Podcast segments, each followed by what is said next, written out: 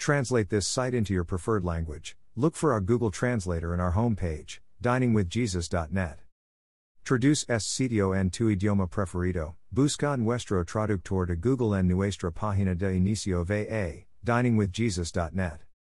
Pastor Chris White says to all of you, Hello, my friends. May the Lord bless you today.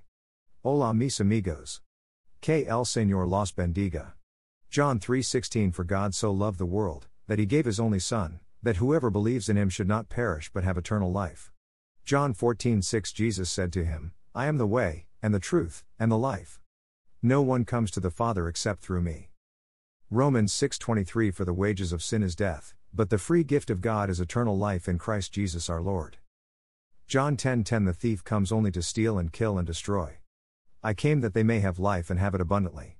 John 6:35 Jesus said to them, I am the bread of life. Whoever comes to me shall not hunger, and whoever believes in me shall never thirst. Genesis 2 7. Then the Lord God formed the man of dust from the ground and breathed into his nostrils the breath of life, and the man became a living creature. Romans 12 2. Do not be conformed to this world, but be transformed by the renewal of your mind, that by testing you may discern what is the will of God, what is good and acceptable and perfect. Romans 8:28. And we know that for those who love God, all things work together for good, for those who are called according to his purpose. Jeremiah 29:11. For I know the plans I have for you, declares the Lord, plans for welfare and not for evil, to give you a future and a hope. John 8:12. Again Jesus spoke to them, saying, I am the light of the world. Whoever follows me will not walk in darkness, but will have the light of life. Philippians 4:13. I can do all things through him who strengthens me. Isaiah 41:10.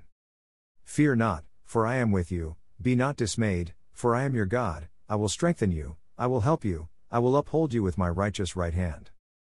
Isaiah 40:31. But they who wait for the Lord shall renew their strength, they shall mount up with wings like eagles, they shall run and not be weary, they shall walk and not faint. Galatians 2:20. I have been crucified with Christ. It is no longer I who live, but Christ who lives in me. And the life I now live in the flesh I live by faith in the Son of God, who loved me and gave himself for me. Psalm 73:26. My flesh and my heart may fail, but God is the strength of my heart and my portion forever. Romans 5:10. For if while we were enemies we were reconciled to God by the death of his son, much more, now that we are reconciled, shall we be saved by his life. 1 John 5:20. And we know that the Son of God has come and has given us understanding, so that we may know him who is true, and we are in him who is true, in his Son Jesus Christ. He is the true God and eternal life.